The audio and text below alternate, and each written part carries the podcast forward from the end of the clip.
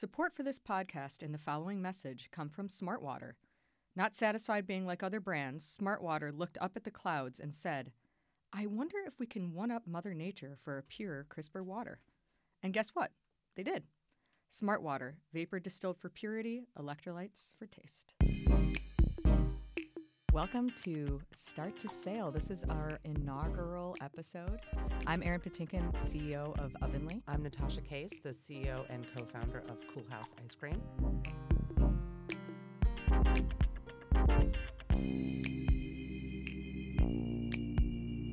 You know, this podcast came about because Natasha and I talked all the time about leadership issues, business issues. We listen to business podcasts all the time.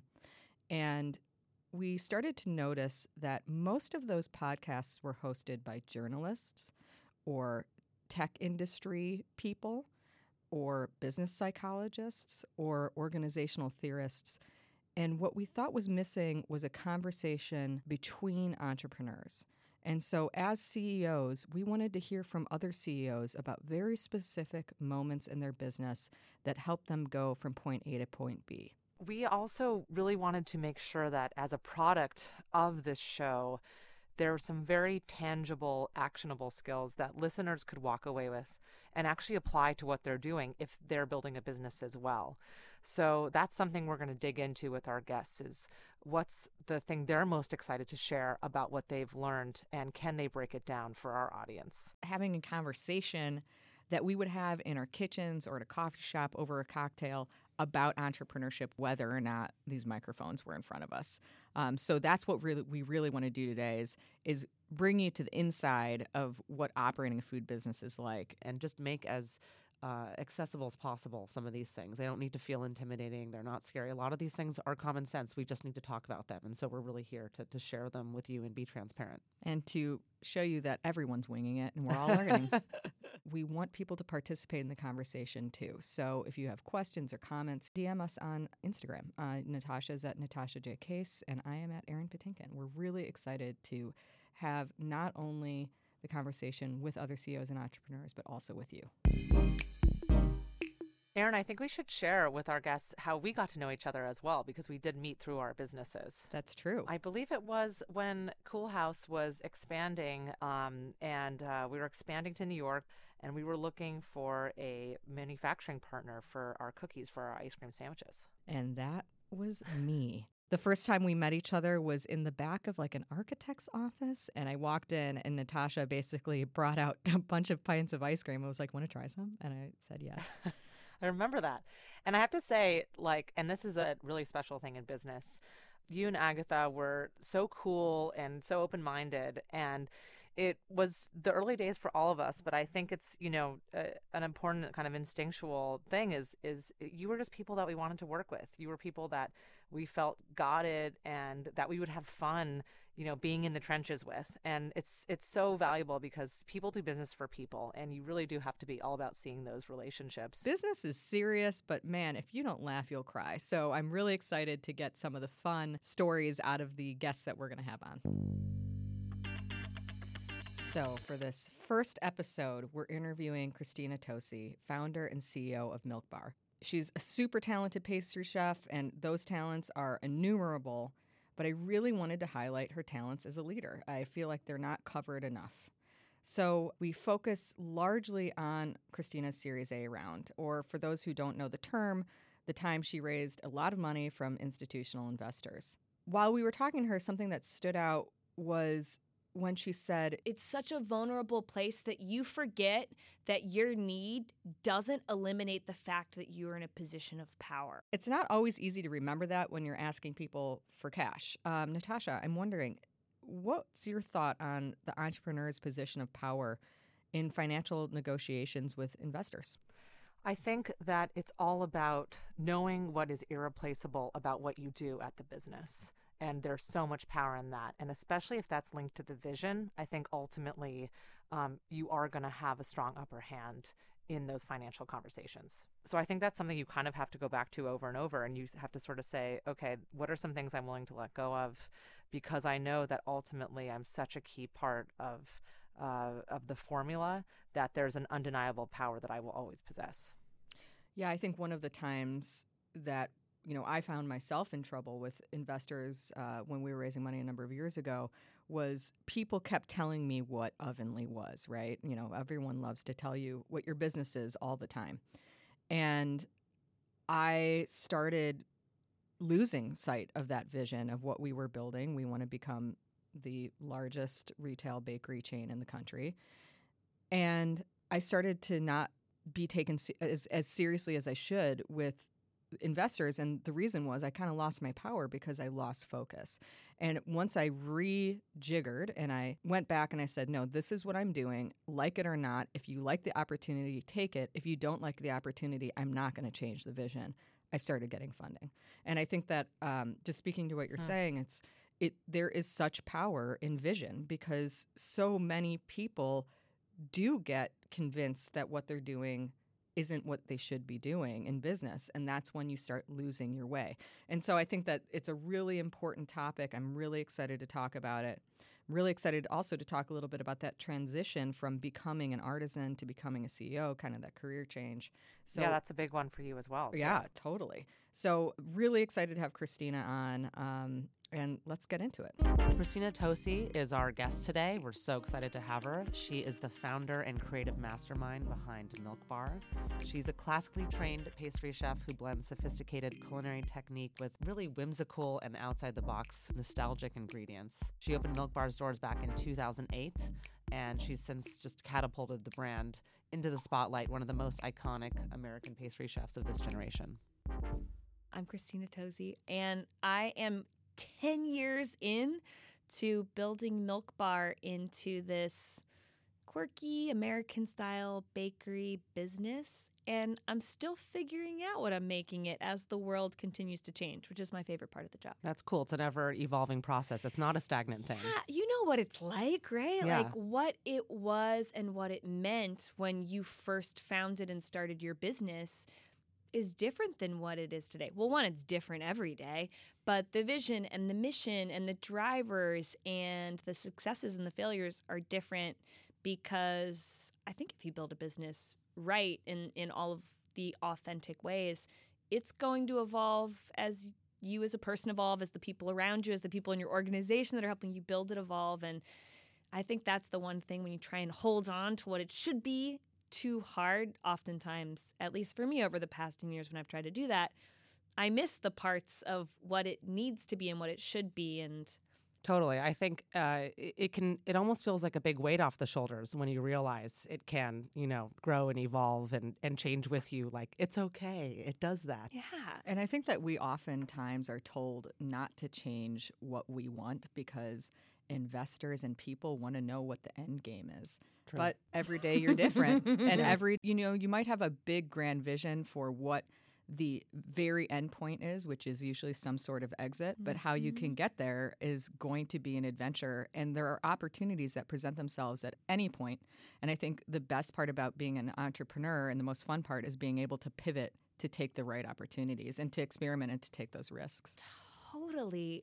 I think that whole, like, if you go to raise, when you go to raise, do you go to raise is such an interesting intersection of the identity of the business, because if you decide you need to take money from an outside resource to grow your business, then it's like make the sale at any cost, or it's are you such a good salesperson that you're telling that financial resource whatever that financial resource wants to hear, or whatever that financial resource needs to hear. And I think that's actually what I have found is when the identity crisis of your business is probably like at its most vulnerable state, because it makes you question, like, well, if I need money and this person has money, this person then somehow has power, and I know what this person thinks of my business, or I know what this person thinks that my business should be.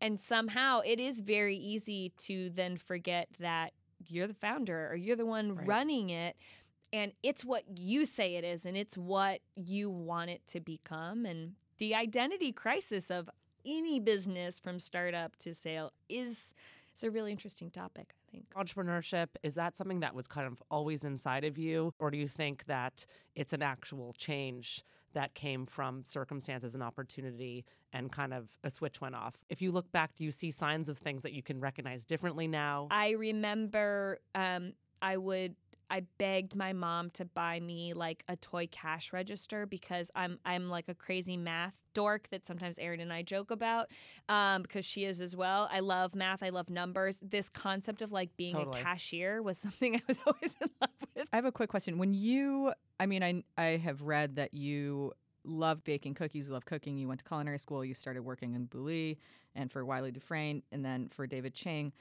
In that time period while you were working your way up through these kitchens and into operations roles, did you start to think, I really want to do something on my own?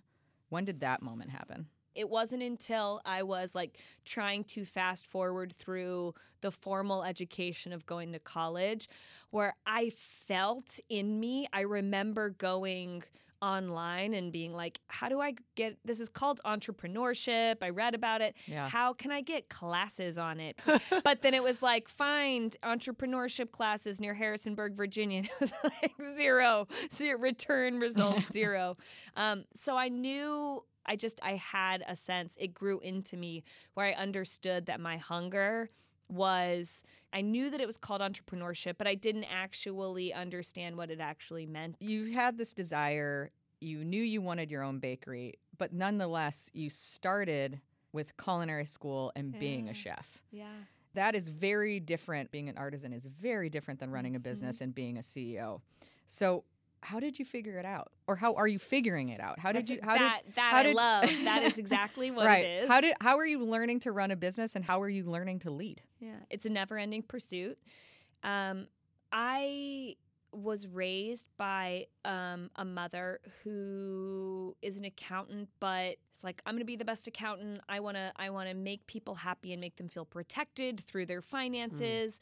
And on top of that, I'm the only female accountant in this accounting firm of like good old boys. And so I'm going to go in and also show them what a woman in charge looks like, despite the fact that they don't see me being this person, and I'm going to win them over, and then I'm going to take over the business, and I'm going to help grow it, and then we're going to merge. And I learned a lot of that drive and that determination and that pursuit through example and learning. Did your mom talk about that to you at the dinner table? Do you feel like you got some of that? It was definitely in the same way that like entrepreneurship is now a thing people talk about. No, but when I look back, I have those like moments of childhood memory, it all makes sense because it was all in the little stuff. It was never in the big conversations, and it was all in the little momentary things of like, we're going to run into the office and do this, and like, you're going to play in the parking lot for 10 minutes while I go do that. I think when I was old enough to have conversations with her and ask her, and she would be more honest of like, what are you doing today? Why are you wearing a dress to work? She's like, because I'm not wearing big shoulder pad coats and like oversized pants anymore. I'm not going to dress like, that's not my thing anymore. I'm going to do this now. It was through all the little stuff, but I chose to go to culinary school in New York because I knew myself enough to know that I'm a lifetime learner, but I like the formality of education, and that's part of what drives me to learn. And I knew that it was going to take a lot of confidence to do what I wanted to do. And that confidence for me started first and foremost in like, how do I go from home baker to pastry chef? The patience of pursuit is an important one I learned from my mom, and I applied over 10 years of working for other people. So I worked for David Boulay. I worked for Thomas Keller in the front of the house at Per Se for over a year. Like I learned as much from as many people as possible before. And from that, you learn what works. You learn what doesn't work. At a Bed Bath & Beyond in Charlottesville, Virginia, I learned so much. That was my very first job. I learned exactly what kind of manager I didn't want to be on like learning what you don't want to be is so important. It's almost bigger. It's almost bigger. Yeah. Being told how to be a great manager is like 5% of it, and learning how not to be a bad manager is, I would argue, 95%. And then on a day-to-day basis, it's being in love with the pursuit of like, try something different every day, read the emotion of your team, know how to measure like what you did yesterday and whether it worked, and what you want to try a little different today and did it work. And there's a lot of like honest conversations with yourself. There's a lot of inner dialogue or talking out loud when no one is around, which is also no, totally. I think that sounds very healthy. Yeah. When you're the head honcho, and that's like a whole different. Okay, you're leading and learning at once. I know a lot of people have conflicted feelings about having formal mentors. Was it people who came in with money that kind of changed some of your ways of doing things? I'd say for the first 3-4 years of Milk Bar, I learned how to do everything, and I learned very quickly that no one was going to help me. I didn't have money. So I didn't have the resource. I didn't have the financial resource to find the human capital resource. Milk Bar was 7 days a week from 8 o'clock in the morning until 2 o'clock in the morning. And so I also didn't have the time to think about mentorship beyond the people already in my network, who were mostly chefs, because that was the original path that I put myself on. But I realized really quickly, as a lover of understanding how things work, that it was like, well, you can't pay for a plumber today, so you're going to figure out how this works, and you're going to watch a general contractor and figure out how he changes a light switch, because it can't be that hard. He's doing it in like 15 minutes. And raising a community of, interestingly enough, pastry cooks that also needed to become jack of all trades. And what I found in that, in looking through my own team, that was like magnetized to this tiny little bakery for, I don't know, some beautifully magnificent reason that I could not tell you. Not self-deprecating at all. But I found like a pastry cook who one day was like, ooh, I don't know about this like place that serves like warm cookies in a pizza box. They say their numbers are like bigger than ours, and I just don't believe it. And she was like a pastry cook that came out of pastry school that was at Kraft, and she just like started to want to have conversations more business and operational focused. So I was like, okay, come over here. Yeah. You're actually not going to bake cookies today. Right. You and I are going to look at the P&L together, or you and I are going to do payroll together. And so I started figuring out within my pastry cook team who had trade skills that maybe for them were even undiscovered, and started developing in them. So part of it was just like forces of nature. How do I leverage them? Because they're still willing to make the same amount of money I make, which is very little money. And it wasn't until raising money that I actually had the financial resource to bring in people that had a skill set that I will still challenge and develop under the walls of Milk Bar, but where they were actually, when they come in their day-to-day at Milk Bar, where they're pulling from experience for other organizations. But it wasn't. Which it's can not be there's something to undo sometimes is the thing. It's not always. And I was going to say it's not the best sometimes. And sometimes it is the best, but sometimes it is like, great, but Milk Bar's different. Right. Like, what we do is different. We don't spend money like that, or we don't, so it's true. It's the difference between the homegrown and... Yeah, and just because this works, just because this worked for this brand doesn't mean that it is who we are and how we want to do it. But it wasn't until that financial resource and having a partner with finance, it was like, penny pinch. Right. But don't penny pinch so hard. Like, girlfriend, you need to change your mentality, because you now have a financial resource and you need to leverage it. You can't be so used to working with so little. Like, now you need to start trading on the fact that spending 20% more could bring you 80% more reward. This is an exact conversation. That is a pivot. Yeah. I've had the exact same conversation. You can become so caught up in saving every penny that you can't see the forest for the trees. And we had the same issue where we've had some of our partners say, like, you need to start taking some risks because you can now. Yeah. And bigger risk, bigger reward. Be planful, be strategic about it. But people that maybe are outside of business don't see that as part of it, and it's very scary. And like, then when you get comfortable, then the money's all gone. Being told, exactly. But being told to spend money after you've spent years and years and years not spending money is such an enormous shift. And I, that magical moment, that magic that you created with the first store. Something that was a very hard transition for us was Agatha and I were in the kitchen for 3-4 years. And there was a magic around it. And we built a team that stayed with us for a very long time. But there had to become a point where we had to leave. Otherwise, the company was going to just be this smaller entity, and we wanted to grow it.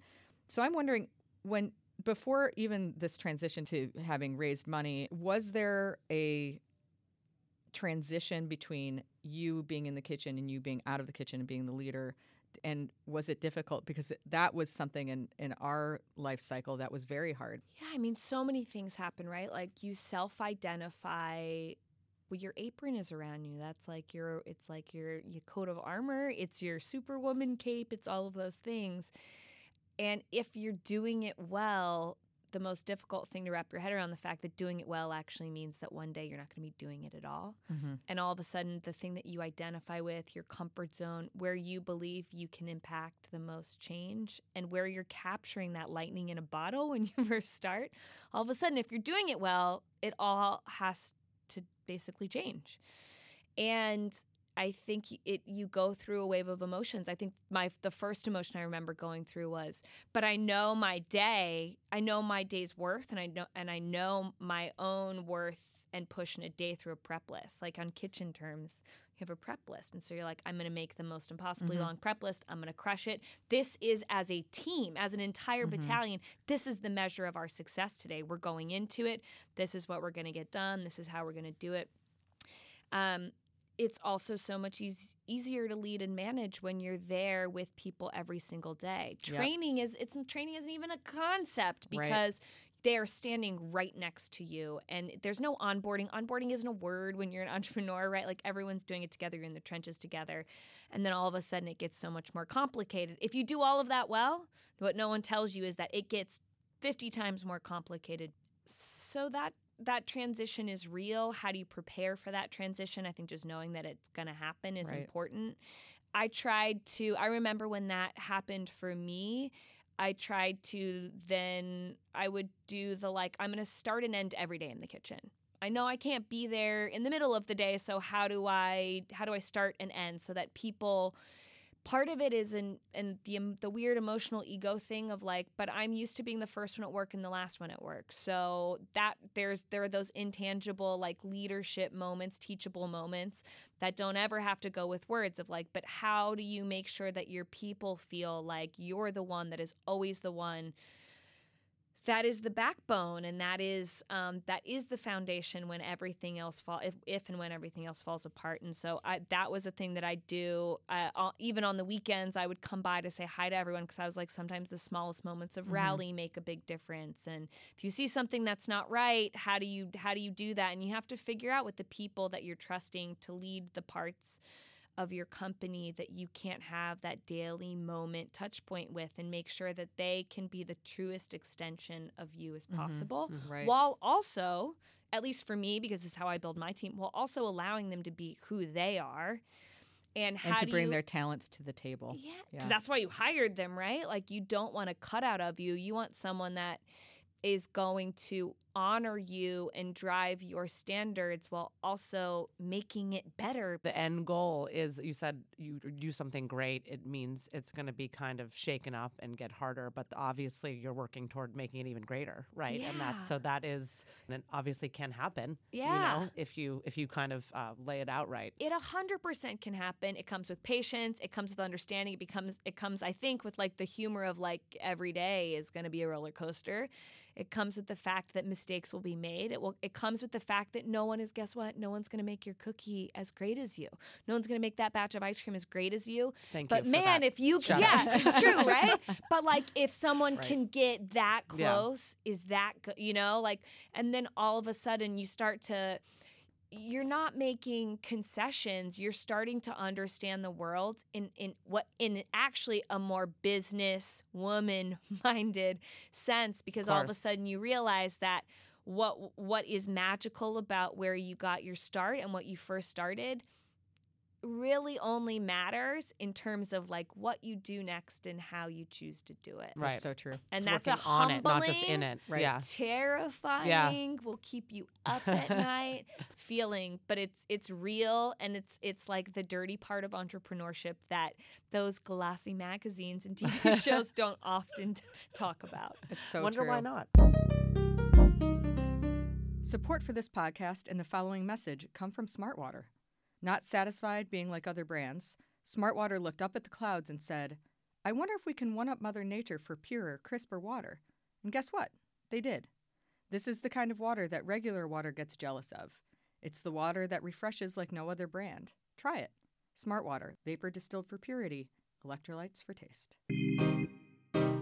Because we started talking about the hiring of people and how you didn't have the capital to hire the higher level folks until you raise this last round. I want to hear about that last round. So I think that raising money is one of the most opaque parts of being an entrepreneur.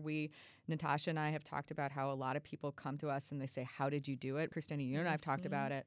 And so how did you learn the language of investors? And I'm curious, what was the most surprising part? Okay, so first thing about myself in the context of this is I'm very stubborn. And I like to learn things for myself. That's also the kind of learner that I am. So how I filled the shoes that I did for the first 8 years was learning how to do every job. Like, how am I the CFO? How am I the CMO? I learned everything. It was perfect because it's right when the world was changing. Mm-hmm. And I'm never the quickest learner or the smartest person in the room, but man, over time I will crush. That was always the kind of student I was. So I learned that over 8 years. So how did I learn the language of how to raise?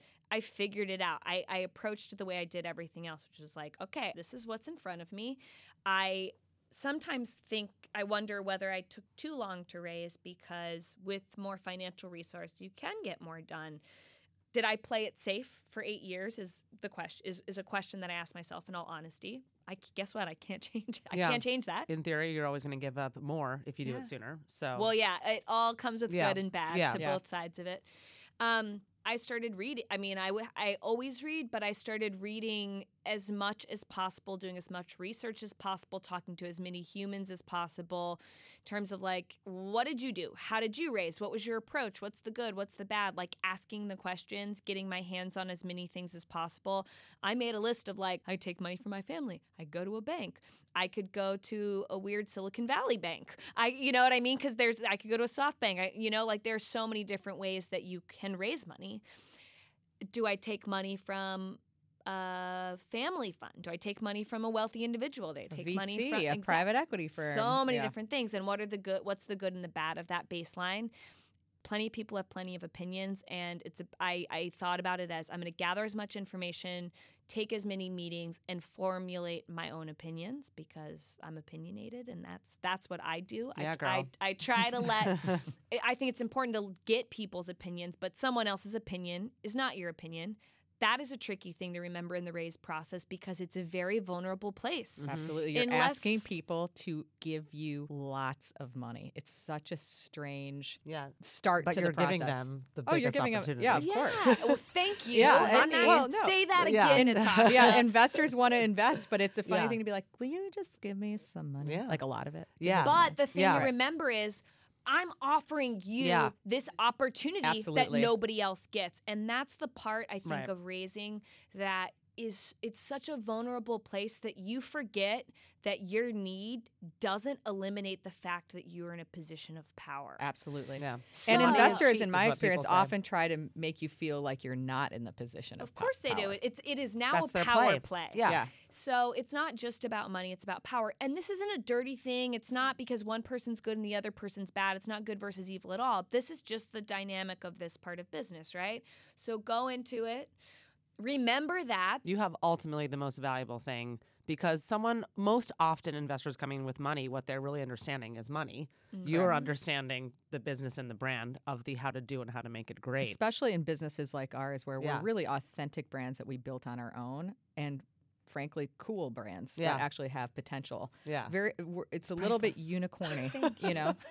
Yeah. It's true. It is. There's so many intangibles. I think when you go to raise, there's all these questions of like, how do people measure? All of a sudden, then your business gets measured, right? And how do people measure your business? Well, typically they start with your finances, whether it's your top line, whether it's your EBITDA. But there are also so many intangible parts of your business that are also important. How do you remain humble while also be aggressive in terms of how you think about your business and how you value it? Don't ever take a meeting. I don't care if it's with like your local Wells Fargo or Chase Bank or Citibank or whatever it is, without knowing who you are, what your business is, what your vision for your business is. And even if when someone asks, I think this is the hardest part as an entrepreneur, like, what's your 5-year plan? You probably have never had to think about what your 5-year plan is because you are just busy. Your only plan is to hustle and hustle hard because that's how you got here. Sell more cookies or ice cream. And so you have to know what you want out of it besides money. What are you going to do with the money? Everyone's going to ask that. And also, by the way, everything you're going to give them projections and those ideas. Mm-hmm. They're made up. So it's such a part of the game. Make it as real as you want to believe, but beyond that, the five-year plan, I think, is the most laughable part of the raise. Because again, any real investor knows that businesses change year by year, and even if you have a plan, the plan will change. And unless you're an old, if you're a heritage business, right? Exactly. Yeah. It really ends up being like, well, this is where I hope I'll be. But you can't say it like that. No, of course. But it's like this unspoken. Confidence is king. I know, but it's like this unspoken part of these conversations is everyone knows that this will change. Yeah. Confidence is queen. Confidence is queen. I like that. It's so true. And so there is there's a game. It is a game. It's real, but it is a game. In the context of this, the most interesting thing that I was met with is I was told in some of these conversations, I wasn't told in the moment, I was told after the fact that I was difficult. And that made me laugh because I typically take any conversation with, a smile and I like human interaction. I like to connect. And I just thought that was the funniest comment that anyone would have because I was like, I think that's so interesting that you find it difficult that just because I believe my business is worth this much and you might believe my business is worth something else, that the intersection of that is difficult when, like, I'm easy to reach, I'm super communicative, I'm open. And so I give that as an example because it's a grueling process and it's stressful, but it's important to also let as much of it slide off your shoulders as possible because it can be all consuming. It can make you question everything about your business and your identity and where you want to go and where people think you should be and what you should be and what you shouldn't be. It's a huge distraction. It's also a second full-time job when you're already working 12 hours a day. Yeah. And you got to get in and you got to be real about it and you got to remember to have that confidence, but you also need the soundboard or the after effect. I would just go on really long runs and be like, we're good. Do you know who you are, girl? Okay, you're good. Cool. Let it all go. And laugh that you're difficult. Where it's like, I am difficult. Right. You're right. I am not going to give away slice of this without a scoop of this, without me making sure that we're on the same page and that you and your vision are protected. Yeah, that's perfect. That's a great. I think it's a compliment. So no investment banker, right? This is something that you kind of did. No investment banker. You're the direct line of communication. There are some lovely investment bankers out there, but no. Yeah. I also because I'm stubborn, I wanted to run and manage the whole thing myself. Yeah. I was our first delivery driver. I was our first porter and dishwasher. Me too.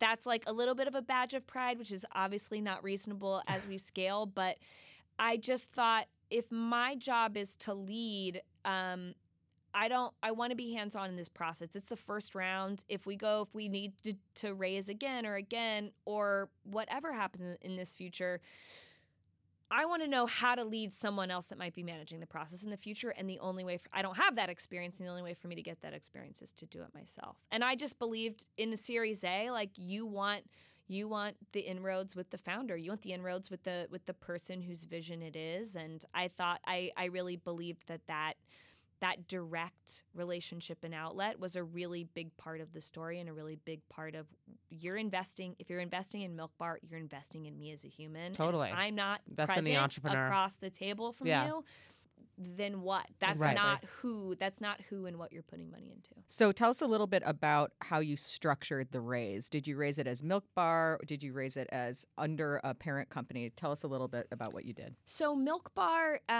is owned in part by me and owned in part by Momofuku because they were my original partner. Dave gave me the seed money 10 years ago to open the first Milk Bar. Milk Bar's business and operations has run independent of Momofuku for the last 9 years. I realized really quickly that Dave always offered his organization and team, and I realized really quickly into it that running a bakery is wholly different than running a restaurant empire. Totally. And that his people would always prioritize him first because of course they should, and that I would need to I would need something different, and I would need to be my own priority. But so then in the raise process, I was grateful enough as well, though, to have Momofuku always as like a thought partner, right? Like if something happened, if a van broke down or let's use the same insurance policy cap because we should be smart about like the value of our spend, or we should do deals that would leverage real estate or leverage raw ingredients because we're all under the same like quote unquote family umbrella, which is great. And I think had a lot of people not fooled, but it was very strategic. So that was very helpful for me in growing the business.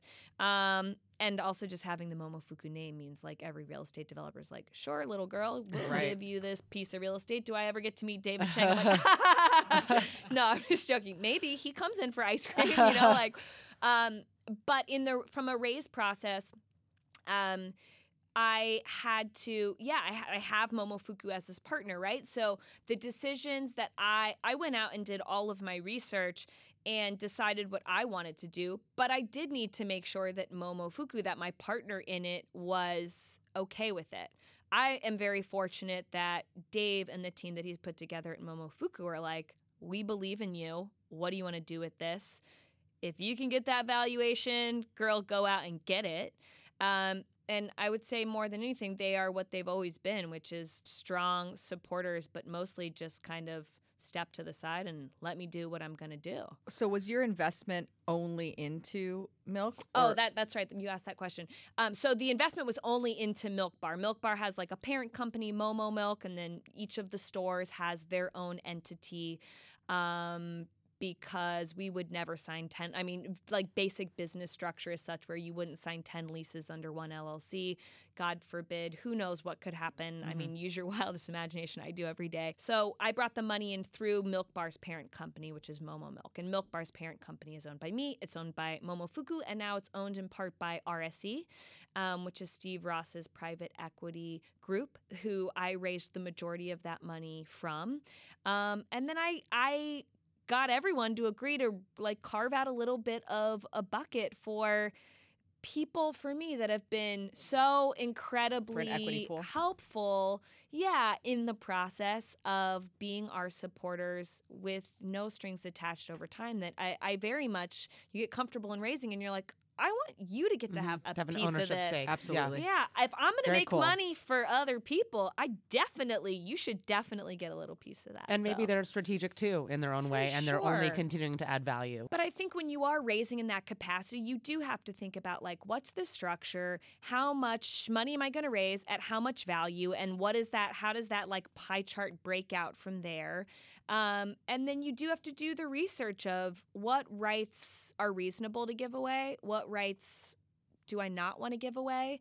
I chose to form a board because I knew that for myself and for my team that having the governance, having to provide that like quarterly report card and that quarterly pause was really for me was going to be really important in making sure that everyone was being measured properly and that we were never so into something that we weren't forced to stop every quarter. And then within that board, you get a bunch of great thought partners of, hey, I'm thinking about doing this. We're thinking about doing that. You want to find as many people who will give you as many different and honest opinions as possible, because as you grow, you and your brand are in so many more places than you can see and check and understand. And that like diversity of opinion and personality and vision is important. So after doing the deal, are you still the majority stakeholder? Yeah, I am. I'm running the business every day. And would you say the structure, it was investor friendly because the partners in the structure made that possible? That it's not only about the structure, but it's the who within that? That's a very good point. It is. I will say that in the process, it doesn't feel friendly, just to be super clear. Yeah, no, let's talk about it,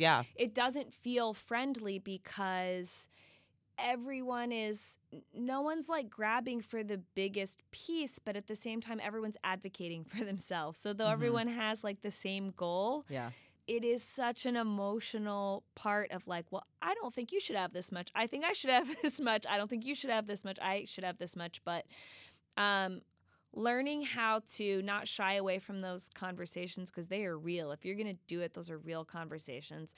And you have to be able to advocate for yourself. I guess that's probably my biggest takeaway of it is, of course it's hard when you have Dave Chang as a partner, right? Like it's also harder when you have all male partners and you're a female, right? All those things are realities. I think the thing that I just always remind myself is I'm a female. I'm friendly. I like to be friendly. That is a choice that I make.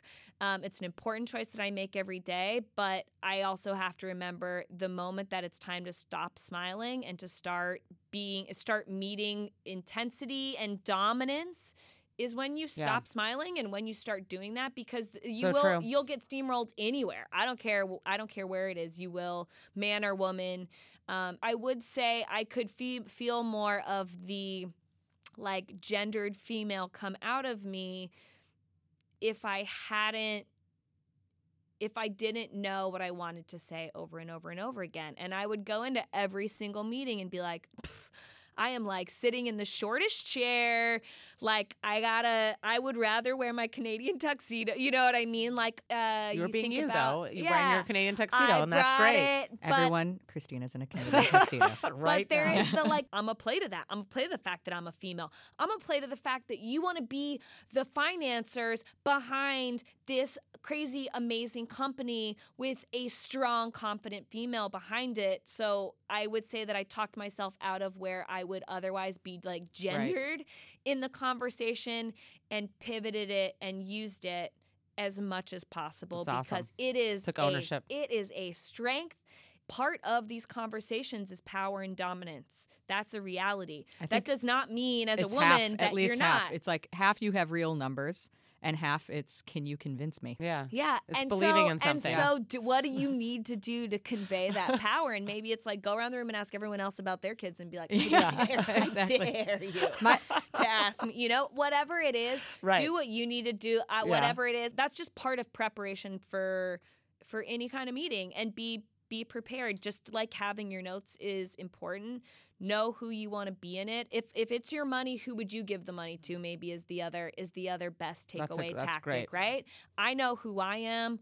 I want to give my money to the person that is like out after it, right? Yeah. And be that person. And if they don't invest in you, they are not the right people. And speaking of out and after it, was a lot of the dialogue around the end goal, the exit. Is that how much of a play is that conversation or not? So in Series A, every business is different.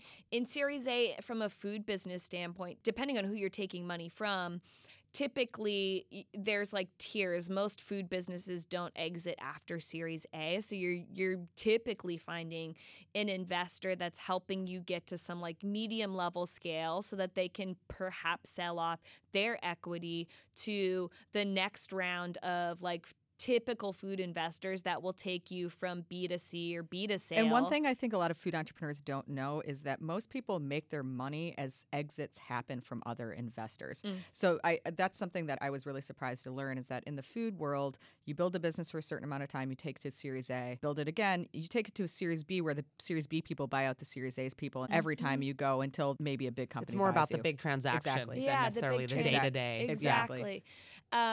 We're a very non-traditional food business standpoint. For us, like, scale is not king at Milk Bar. Milk Bar's spirit is in like this discoverable quirk.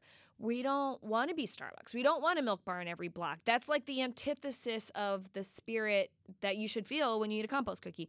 So thinking about our growth strategy was different than that, because Milk Bar is many arms of its business. It has its storefronts, it has e-com, it has weddings, it has classes, and then beyond that, all of our other like lofty, exciting goals. And so in my 5-year plan and in my 10-year plan, what was important to me was to not find an investor in Series A that just wanted to make it to Series B and then exit. Because my goal is not to just take it to Series B and then exit, or to take it to Series B and then sell it to a bigger investor who might like pour a big glass of water over it, is the way that I would describe. Yeah. And there's nothing wrong with that whatsoever. That's how I was inspired by food as a kid, by big food brands. But in thinking through what my options were, and I chose RSE because they're not looking for the immediate exit. They're looking to create, they're looking for a long game. They're looking to create something special. They're open-minded about bringing other investors in that can bring value add through that process. But there is the question of what is the end game? Is the end game to own it outright? Is the end game to sell it to a great food company like Mondelez or Mars or Hershey's or what have you? They would take the Milk Bar business and make it into something incredible that would inspire like the me 25 years ago in the grocery store in Virginia in incredible, amazing ways.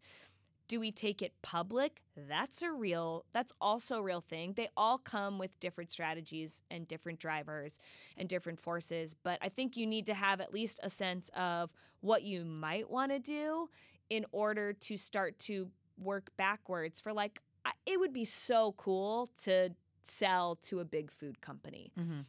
I don't think we're going to sell to, like, McDonald's. I don't think there's going to be, like, a Milk Bar cafe next to the Milk Cafe and McDonald's or the Mick Cafe and McDonald's. But once you start to really play the game of where you could see your brand going, then all of a sudden you start to go, if it were McDonald's, it'd be like, okay, well, what would McDonald's value in this?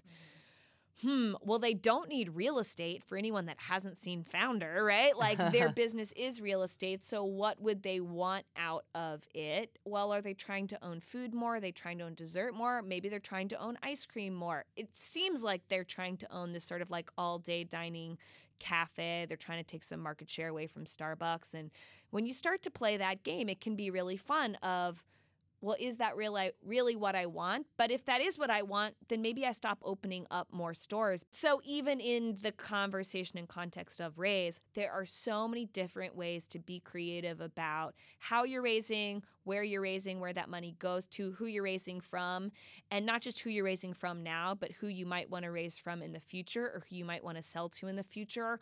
That's when your creative juices flow. Yeah, it is a thrilling, it is a thrilling thing for the entrepreneur, and you're in control, so you can figure it out. What would you say is the most important skill that you've learned as you've grown from a chef to a CEO?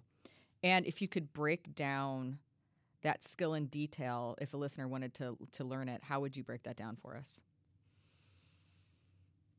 I'd say the most important skill I've learned is that though there is pride in learning and knowing how to do everything yourself, the reality is being a great business person means that you're doing nothing yourself.